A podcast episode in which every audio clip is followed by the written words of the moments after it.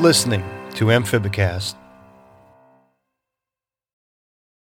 This week's episode of Amphibicast is sponsored by the Active Conservation Alliance.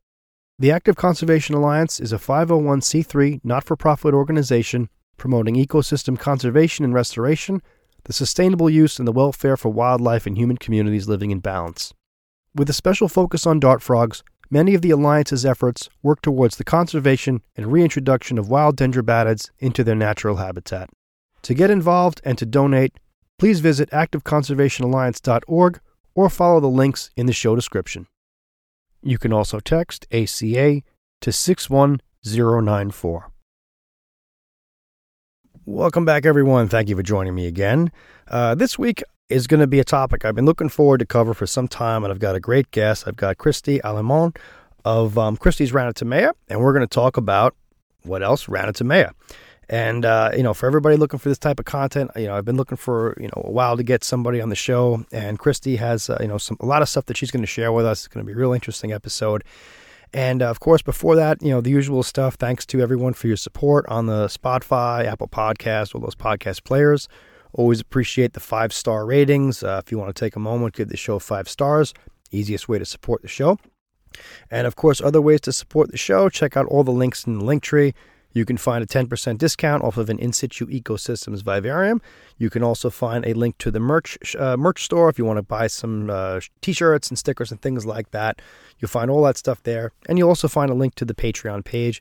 If you'd like to support the show by becoming a patron, I've got tiers as low as a dollar a month, and I've got the more popular $5 a month tier, which will get you a shout out at the beginning of an upcoming episode. And of course, um, you know, check out the uh, uh, the uh, last link for our sponsor, uh, the Active Conservation Alliance. Uh, click on the link. It's a great way to get involved. They're a charity that you know does a tremendous amount for dart frogs in Colombia. So make sure you check that out. And uh, other than that, I'm I'm ready to get into it now. Christy, how are you? How you doing tonight? I'm doing good. How about yourself? I'm doing fantastic. Um, so, I, I, mean, I want to get into Ranitomeya, but um, why don't you tell us a little bit about yourself? How did you get into the the whole? Well, how did you get into dart frogs first of all? Why don't we start off that and then tell us about how you got into Ranitomeya? Okay, well, honestly, I've only ever had Ranitomeya. Um, a few years ago, I ended up buying myself uh, a leopard gecko and I ended up with a tank that was needed to be upgraded. And I was trying to figure out what I could do with the smaller tank.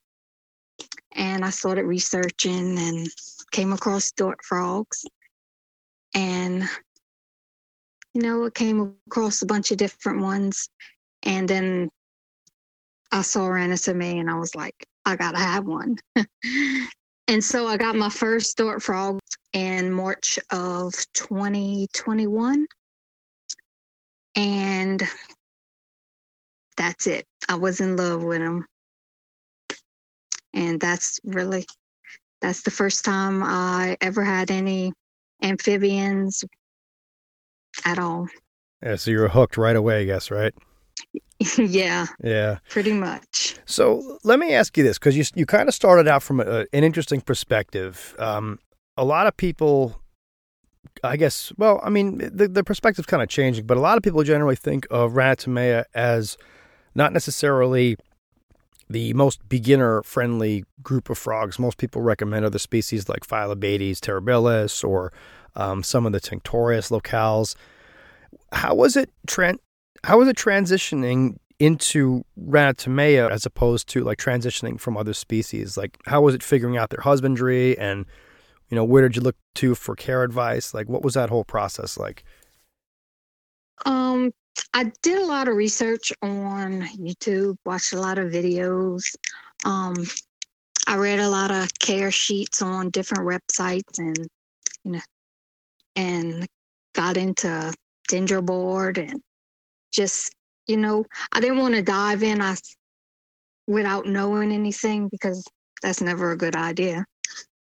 And, you know, I did read and was told because I had joined some frog groups on Facebook and was told Ranitomeya was not a good dart frog, dart frog to start with. But I was like, I'm gonna do it anyway. and I just did as much research as I could and dove in head first, I guess you could say. And I honestly didn't think, I mean, I had didn't have any experience with any other kind of dart frog. So when I got them, I couldn't base, you know, how easy to, they were to care for compared to anything else. But to me, it wasn't it wasn't hard at all to take care of them, and I just made sure their tank was set up right and the humidity was good, the temperature was good, and honestly didn't have any trouble. They still going strong in their tank. Now here's a question for you. You're you're down in Louisiana. You've got a pretty different climate than we've got up here in the Northeast. Like when you talk about managing things like humidity and whatnot, um, I mean, is is Louisiana kind of a little bit more favorable in terms of just having the ambient temperatures and humidity and whatnot that might make keeping easier? Because like up here, it's it's the middle of winter, and I'm having like a nightmare trying to keep the humidity above like five percent in my house. How does that help you at all? The the climate down there?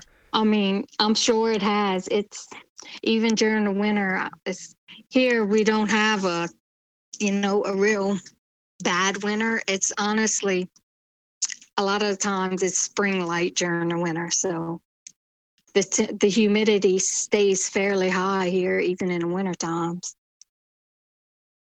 So I would imagine it's it hasn't been any trouble for me to keep the, the tanks humidity up during the winter at all.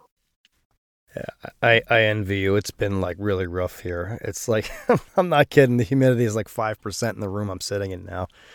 So oh. yeah, managing the tax has been a, a challenge. So you started. Oh, off, I can imagine. Yeah. So you started off with imitator. You said right. Yeah tell us about and your collection evolved. Tell us about some of the species and some of the locales that you're working with um, as of today.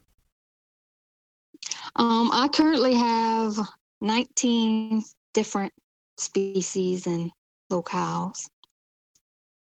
Um, I have five different intimidators: Yumbatos, Varadero. I have Rapidos, um, um, Baja Huallaga, um, I also have some variable southern and Urukai gold legged. Um, another ones I really like the summersi sauce and the white bandit. I have Sar- Sirenus green and orange. And I have a couple Fantastica the True Nominal, and the Jeberos, which is, I believe the Jeberos is um, a newer frog into the U.S. I don't think many people have those yet. And I have Vanzolini and Reticulus solid. You know, those are, it's not all of them, but quite a few of them. It's definitely a, large collection. How and you started you said about 2021, right? How long did it take you to get yeah. all of these all of these frogs? Like did did you just kind of start off with a few and then gradually or did you kind of acquire a lot at one time?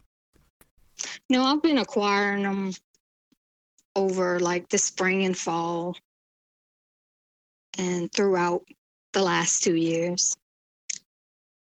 Like my most recent ones I got were in in the spring were the Jeberos and the orange and the Sirenus reticulated and white banded. I mean, you know, I get a few at a time during the spring and summer, but it all adds up. I'm just glad my husband um hasn't complained too much yeah, I know. It's I have um, similar similar dynamic. I mean, we've we've kept animals. My, I mean, my wife's not necessarily an animal person, but I am. So we've been keeping animals together for the past like 20 years that we've been together. So it's kind yeah. of it's it's kind of just a just a thing that we do here. So we're all kind yeah. of used to it. Um, so, like, was there any particular spot like that you picked up frogs? Did you pick them up at expos, private breeders, or how did you end up acquiring such a big collection? Um, I got a lot of mine from um Ruffins Ranitomeya and Phil Tan. Um, I've gotten a few from me off of MeWe from people selling, you know, just private breeders on MeWe. And I've got most recently gotten some from Understory Enterprises. You know, but my main part of them from um, Ruffins Ranitomeya. So, if you were to say, uh, if you were to recommend how to set up a tank, because I've seen some of your tanks on Instagram, and they're really pretty. If you were to set up a tank for one of the Ranitomeya species, maybe just give us like a hypothetical. Um, why don't we say imitator? Uh, if you wanted to set up something for imitator, how would you set it up? Would you large terrarium, small terrarium? Uh, can they be housed in groups separately? Like, what would you, what would your um, husbandry parameters include? Um, Intimidator do best, I would have to say, in smaller groups. You know, not larger groups like, say, Vanzolini can be a larger group of frogs. And they like the height. So if you have the room, the more vertical space you give them, they'll use every inch of it. Um, like an 18 by 18 by 24 would be excellent for a Ranitomeya. If you don't have the space, an 18 by 18 by 18 would also work. Um, I usually do for my backgrounds, I do spray foam with cork and press it in with Gorilla Glue and cocoa fiber on top of that. And my plants, I mean, you you could put so many different types of plants in a vivarium. It just it'll really depend on how much you want to spend and what kind of plant you like. But I highly suggest brom- bromeliads in your tank. Ranitomeya love bromeliads and also any kind of climbing vines or you can put moss on your background. I mean, there's so many options when it comes to it. Um, Marcgravia. I even have mini orchards in my tanks. Um, philodendron, Burromax Fantasy, um, Ficus oak leaf would go good there some microgramma I have in my tanks. I mean, the honestly the options are en- endless, and I also have begonias in a lot of my tanks now. I love the color the begonias give in all my tanks. And what about like maybe we'll we'll, we'll run through like a couple of cons- a couple of maybe comparisons. I know that um, I've heard that certain species are a little bit more shy than others, and some are a little bit more bold. Can you give us an idea yes, of maybe, definitely. yeah, maybe like a couple of different species or locales, maybe how their behavior is different, and um, you know, if you wanted to work with a certain locale, what you could maybe expect. Why don't we pick one that's bold and maybe one that's super duper shy? Okay. Um, I have to say, my honestly, the boldest frogs I have, or the Uruguay gold-legged, those are the absolutely boldest frogs I have. You will see them out all day long. They rarely hide, honestly. And the shyest frog I probably have right now is my true nominal. Those, they've honestly just now, I've been having them over a year and I'm just now seeing them a lot more. And when I say a lot more, it still doesn't mean it's a whole lot. you know, they like to hide, and if you go by their tank, they gone if they're out. They're running for cover. But a lot of my frogs, you know, most of them are fairly bold. Um, except for those, and then the reticulous. those like to stay in the leaves. To be honest, those are more of a terrestrial frog than they you find them up on the background. They love to stay in the leaves and hide in the leaves. Also, my green legged, my my sirenus, excuse me, those I rarely see those too. They're supposed to be a bolder frog, but to me they're not bold at all. Yeah, it seems like there's there is some variation between different species. Like, like, like for example, like some people keep like, I mean, obviously they're not Ranitomeya, but like some people keep Dendrobates auratus and say they're really shy, and then some people will say, well, mine are a little bit bold, and there does seem to be some some variability. Exactly, it it, it is honestly. Um, I've heard I don't have um Sirenus Highlands, but I know some people who have them, and some people say mine are like bold and out all the time. And then another person I know with them, they say they never see them. So it it honestly can really depend on the frogs.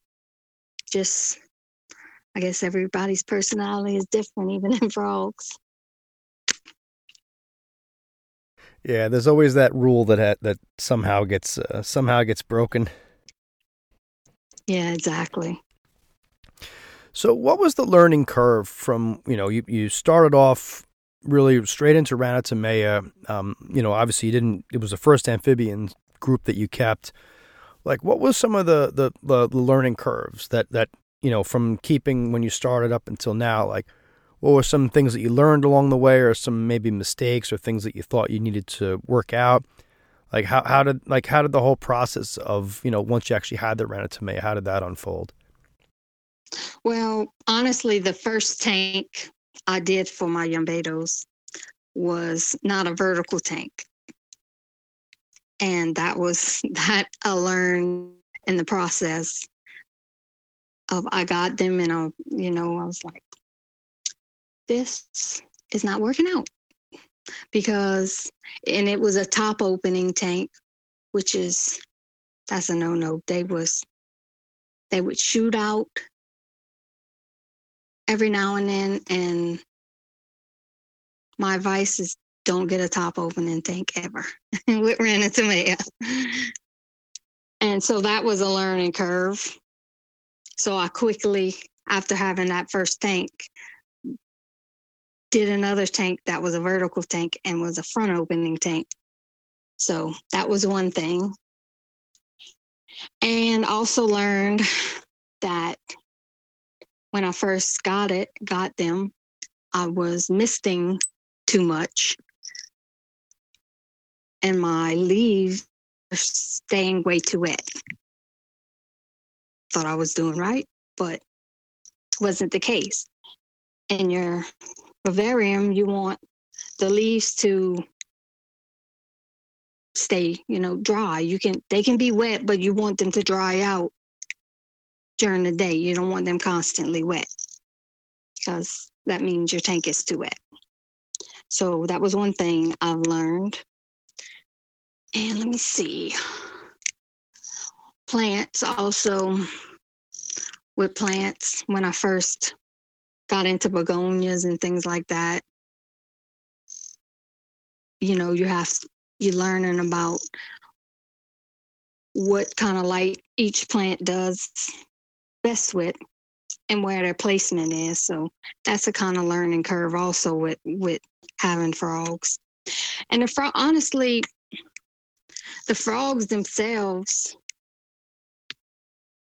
is not the main thing I had to learn about. It was the environment you have them in, you know, to make it perfect for them is really what your learning curve is, to be honest you know, you have to learn everything, you know, temperatures and like when I first started, I didn't have a temperature gun.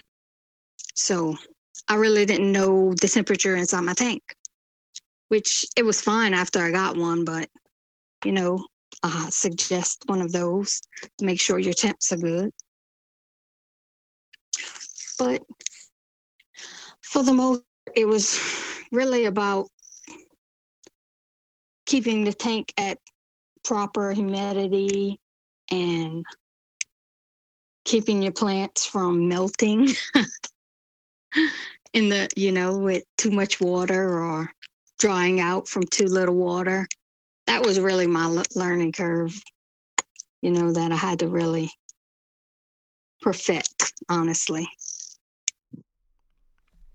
Yeah the plants can be that's a whole it's funny because so many people are yeah so many people are into it for for the the frogs and some people are more plants and some people are plants and frogs. I just i mean my plant game is not like you know not nothing to write home about but um yeah it's it's challenging when you have you know what's funny what i've noticed is i did a, a i usually like every six months i'll do kind of like a major overhaul on my tanks where i'll pull out any any you know, excess plants that I don't want in there. I'll change the substrate or leaf litter and whatnot.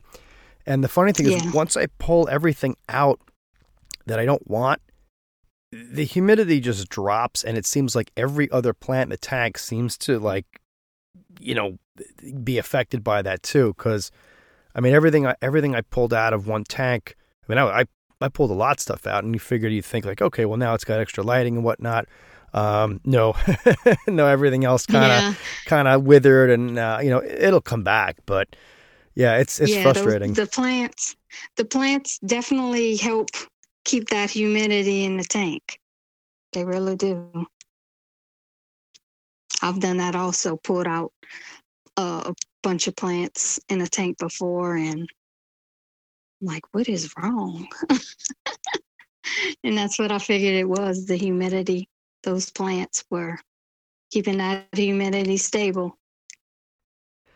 Yeah, I've even had issues where I've trans if I'll transfer one plant to another tank because I have, um, if anybody's seen my Instagram account, I have this this one tank with these like massive bromeliads, and they threw they threw pups, and I'm like, okay, great, now I've got these and now I can have massive pups. So I have a plant tank that I kind of transfer everything to, and like I transferred the pups, and they just like melted and, and died. And I don't know what it was, but the that other tank is probably too wet. The funny thing is, this tank that I have them in now is actually the bromeliads get misted like three times a day. I think it might mm-hmm. have actually. I'm not sure. It might have been too dry, or I don't know what it was, but they just kind of sh- like shriveled up and died within about two weeks. I was pretty, it's pretty disappointed. Yeah, they shriveled up and died, and yeah, it was it probably was too dry. If they melted, then I would say it was too wet. That's usually what happens. Dry, they shrivel up, and they usually melt when it's too wet. Yeah. So what about what about breeding? Now, I, am assuming you've had because I mean I'm kind of kind of looking through your, your photos here on Instagram, and you got some great photos by the way. Um, you've got Thank eggs, you. have got tadpoles. Now, it, is breeding something that you were out to accomplish, or that just something that just kind of happened along the way? That just kind of happened along the way. I honestly never had any intention of getting more than one type of frog when I got my first ones, let alone ended up becoming a breeder. But I love raising them and it just kind of exploded from there. But yeah, breeding, um, some frogs breed no issues. You just let them do their thing and they, they pro, they're prolific breeders and they only lay two to three eggs per clutch, but they lay steadily. And then you have other other frogs like Myarena blanca. They lay, but you know, between clutches it could be a couple weeks where every week my intimidators are laying a clutch, sometimes two in one week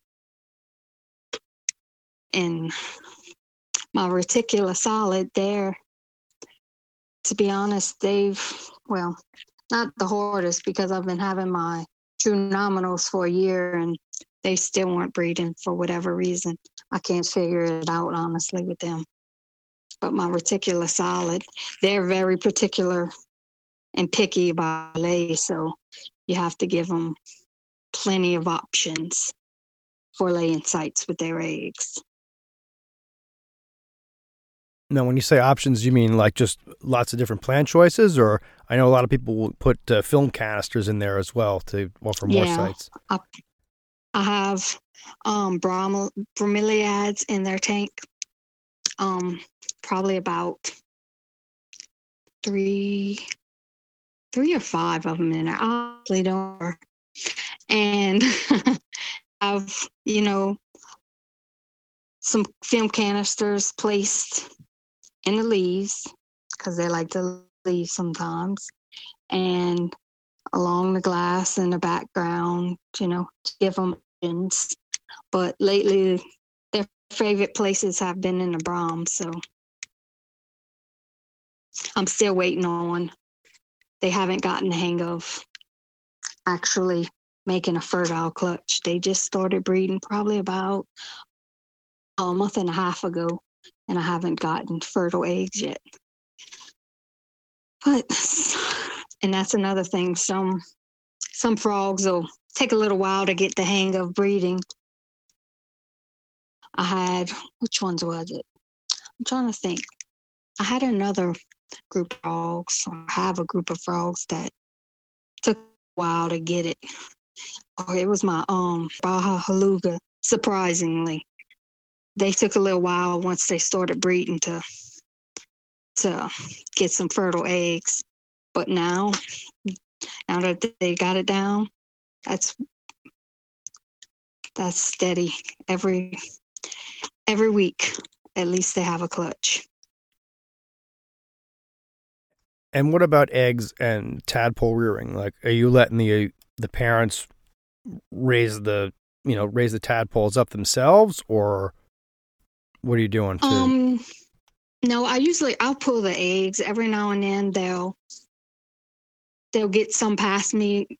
They'll end up having a surprise little froglet here and there, but that's not it's not too often. But I usually pull the eggs and I have little little food containers that I'll take a petri dish and put the eggs in a petri dish and spray them with some water, some distilled water, and have a little water in the bottom of the container just to keep the humidity up. And in about two weeks, they're ready, usually ready to go into water. Which I have, I have some little containers. I guess they're kind of like they're meant to hold craft beads, and they got nice size compartments in it.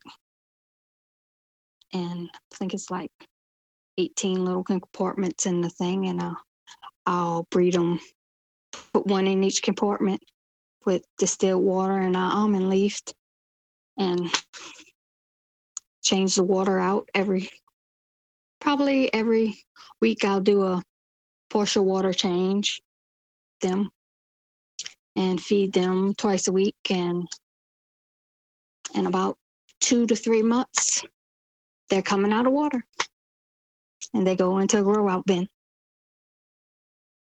what are you feeding the uh, the tadpoles? Do you have a preference in terms of diet? Um, I usually I'll feed them high quality fish food. Um, I honestly can't think of the name right now because it's back in a different room. So I know one. I had uh, Houston frogs um before. They're typical food and it's pretty good. But right now I've been feeding um just high quality fish food and they do very good on it. I wish I could remember the name so I could tell everyone. And what about supplementation for the adults? Do you like what do you like? What's their the? I mean, I'm curious as to how you feed the froglets because they're probably really small. But the adults. So what are you feeding them? Like dusted melanogaster, or like will they eat hydei Yeah, yeah. Okay. No, hydei is too big. They they only eat um melanogaster. Um, and I dust it with Repashy Calcium Plus, and I do vitamin A Repashy um twice a month, first and fifteenth of the month. My adults get fed every other day. Once they're a year old, under a year old, I feed daily, like my froglets and any frogs I get that are mine that go in my tanks, my personal tanks. Um, if they're under a year, I feed them daily. You know, just to make sure they're getting good supplementation and eating well, growing. But my froglets, yeah, they get fed. Springtails, I usually start them off for the first week and like the grow outs are seeded with springtails. And then once they reach about a week old, I'll start feeding them fruit flies, the melanogaster fruit flies. I like to, um, I know they say you should throw away your cultures at 30 days, but honestly, I keep mine past 30 days because once the culture is older, they produce smaller flies, like tinier than normal melanogaster flies. So those are honestly perfect for the tiny froglets. So they can eat those a lot better than the bigger melanogaster flies that usually produce when you first start a culture. So that kind of works out. So I'm curious when the froglets morph out, they've got to be really tiny. I mean, how how big are these things? Honestly, probably about the size of your pinky nail, maybe a little bigger. They're really tiny. Very important to have an ample supply of springtails. Do you have a preference for how you culture your springtails? Um, I find on clay. I, f- I find it it works so much better than the charcoal. I still have some charcoal cultures, but honestly, they don't keep up with the the clay cultures. I've had the same experience too. It's really no comparison, in my opinion. Yeah, the clay the clay seems to be the way to go. The funny thing is, I've noticed that, and this this may be kind of a weird thing, but I um, I have a grow out bin right now that I had stocked with some springtails. I have some little um, orange blackfoots that are growing up in it, and I have a like a little pudding cup filled with some some clay just in case the frogs want to go into that. And on the other end, there's a couple of lumps of charcoal. And it's funny because the springtails actually avoid the clay, but they hang out on this little lump of charcoal. So I don't, I don't know if, if the springtails prefer it or not, but I definitely get a better yield out of the clay as opposed to the charcoal. Yeah, definitely. Yeah, it's just a. I, have put in, put charcoal in some of my grow outs before too, and they do seem to like the charcoal. Yeah, I always wonder what it is. I don't know. Maybe it, it's the minerals or something in the charcoal that it might have. Maybe. Yeah, who knows? Um, so, uh, I mean, with all you with this large collection you have, I mean, I I have by and large, I have some pretty large frogs. I have a lot of Phyllobates. It's kind of my favorite genus. So I'm feeding a lot and a lot of large stuff. I'm, you know, uh, I, I stopped doing Hydei, but you know, crickets and whatnot. Um, yeah. I mean, is it more like cost effective to feed Ranitomeya because they're so small? I mean, do you need to make a lot of cultures to keep up with all these individuals, as opposed to like me, if if I was keeping the same amount of a larger species? Um, honestly, I only do seven, make seven cultures a week for all of my frogs. That's including all of my froglets and my 70 something adults. That's a big Which, difference. I mean, yeah. I'm making that for yeah. like, uh, I'm making about seven cultures every two weeks for my. I don't know how many adults I have now, but it's nowhere near as nowhere near as many as you have. yeah, but yeah, when I tell people that's how many that little amount of cultures I make for all of my frogs and froglets, they're usually surprised. Yeah, it definitely seems like it's uh, a lot more manageable, and um, I, I, I, I like the big species, but it's man, they they eat like they eat so much. Yeah, that's what I hear. So, with all these froglets that are growing up and whatnot, like what what are you doing with the offspring? Are, are you selling them, or how do you how do you handle yeah, them? Yeah, I, I usually sell them on um the groups on either on Facebook and post my um, ran Christy's Ranitomeya page or I am and lately I just most of the time I don't really even have to post them anymore. People are contacting me in advance before I even post my froglets, to be honest. Do you have kind of go quickly? do you have any interest in uh, like crossing over into any other any other genera? Like you ever ever think about getting like Oophaga or Dendrobates or um, any you know the Epipetabates species? Any, chance you interested in getting into other ones as well?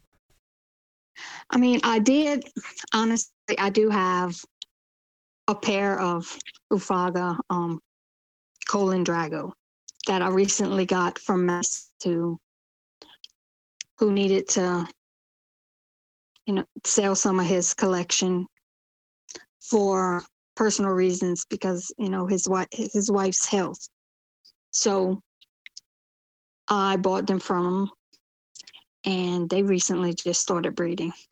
But honestly i think i mean i, I don't plan on getting rid of them but honestly i think ranitomeya is just my thing.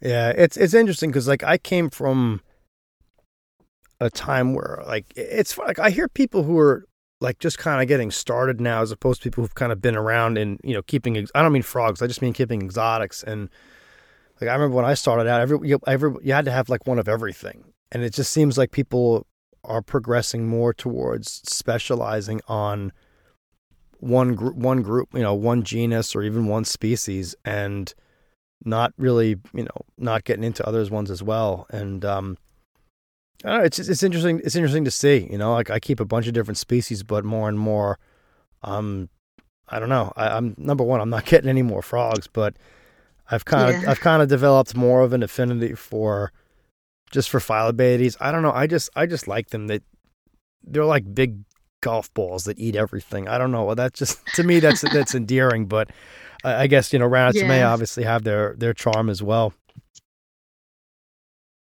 Yeah, exactly.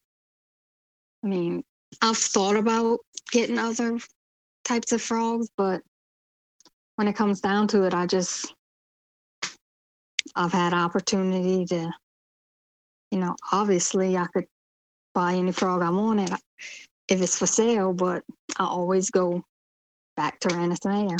It's just that's what I want to specialize in.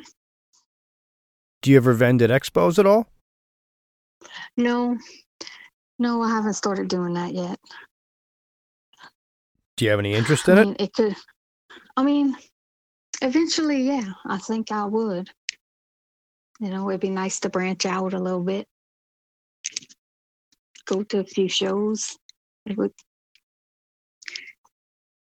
I sell my frogs so so quickly, uh, froglets so quickly, just as it is.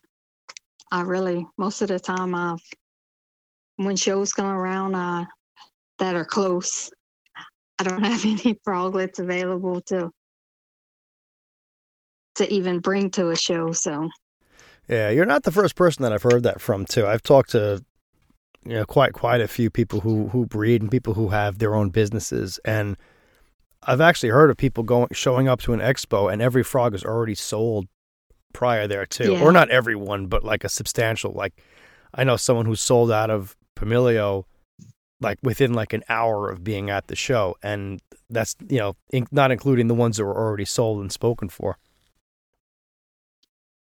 Yeah, because I've I've been to a few shows um in Louisiana, and to be honest, there weren't many dark frogs there. They were more reptile based shows and Pac-Man frogs and leopard geckos, you know, chameleons.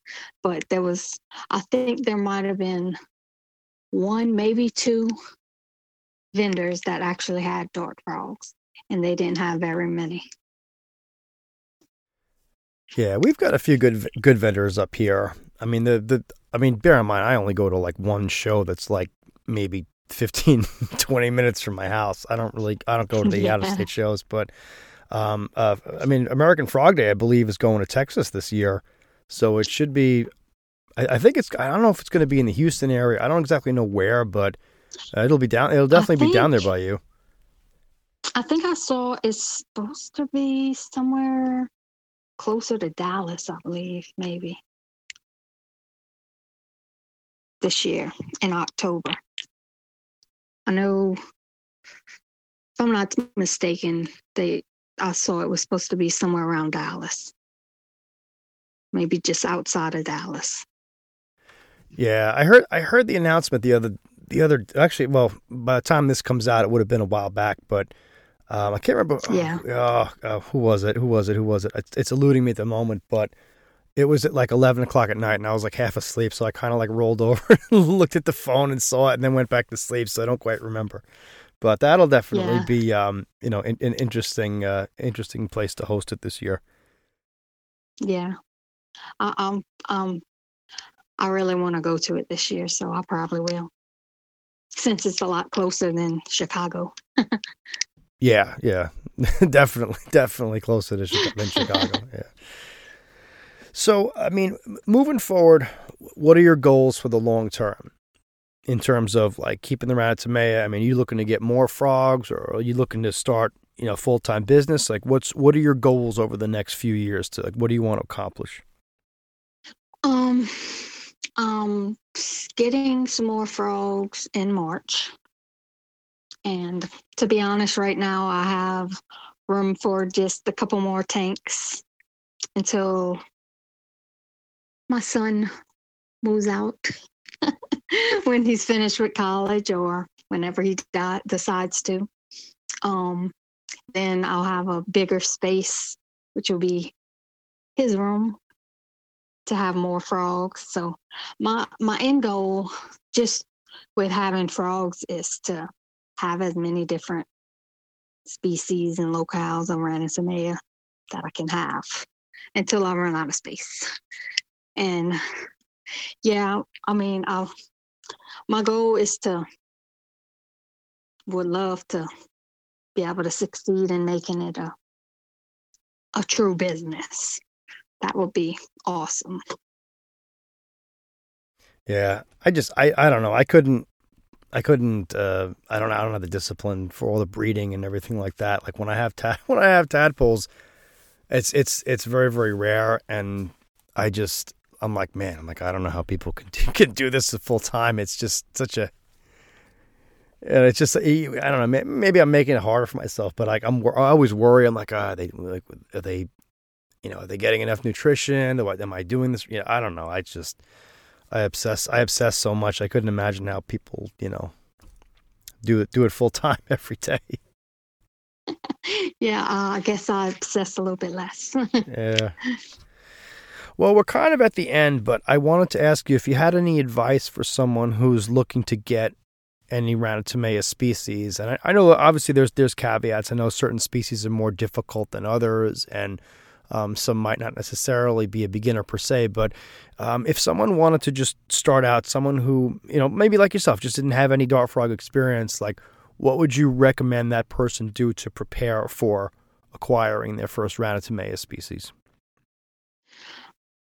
I would suggest to find either do research and if you can find someone I, I'm always willing to help anyone who's just starting out or have questions. Sign, you know, do your research. If you can find videos on how to set up a tank properly. Care sheets. I know a lot of websites have care, care sheets for dart frogs. Um, Houston Frogs is one of them, I know for sure. And do your research. That's the biggest thing I can say. Make sure you're okay with having flies in your house because honestly, you will. and honestly, if you can find a mentor to ask questions to in the Facebook groups, or like I said, I'm always happy. Anybody wants to message me, go on my Instagram or Christy's May on Facebook, send me a message, and I'm always happy to help answer questions and walk you through setting up a tank. But once, honestly, once you do your research, it's a lot easier and you won't be so overwhelmed. There's so much information, and sometimes it can be the wrong information.